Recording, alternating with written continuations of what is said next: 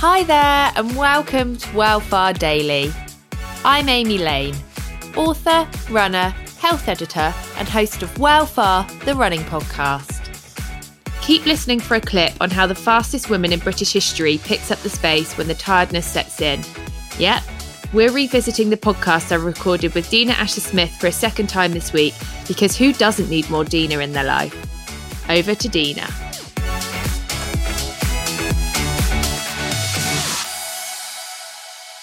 Any anything that you've been working on with your coach recently? So, is there a cue which he keeps repeating oh. to you, which has made a difference to your running?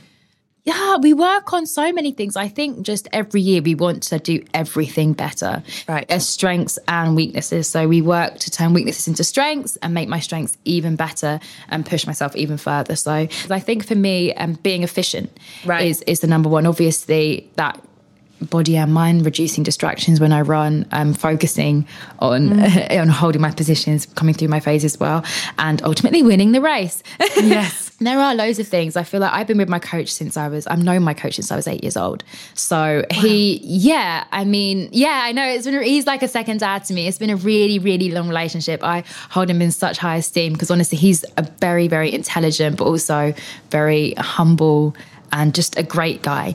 And I feel very fortunate to be be under his pupillage. Does he? Um, a lot of what I do in my running, and a lot of what I see other women do, is that when it gets really tough, like you forget about your breathing, or it becomes yeah. really laboured, and you're like you lose your position, don't you? And you're just yeah. like, I just want to get to the end of this run.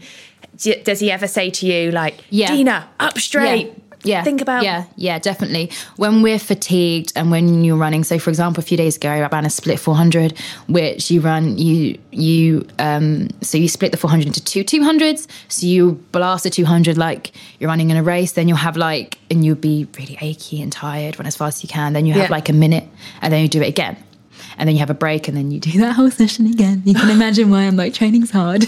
I know. But um, the point is that you're meant to run to your max and it's and it's really a test of, of of how well you your endurance, your speed endurance is.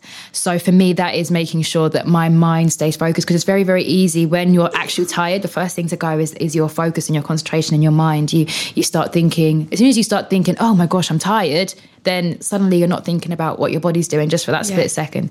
And my life goes medals are won and lost in hundreds of thousands of seconds. So you can't really afford for your mind to be doing that. And in that moment, when he sees that maybe my arm starts to flop a bit, or I start to be, my body starts to go a bit wobbly. It is that pick up and relax and keep stay focused because even though I'm tired, even though my mind is telling me that I'm tired, your body might not actually be feeling the same. As I kind of learned throughout the years, that your mind is often weaker than your body is in itself.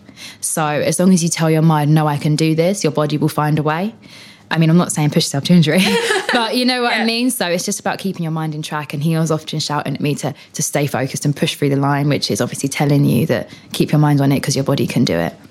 If you're keen to hear more running advice, then head on over to Wellfar the Running Podcast for full episodes with expert advice and inspirational stories from the global running community. Now have a lovely day and I'll catch you back here tomorrow for some more Wellfar Daily.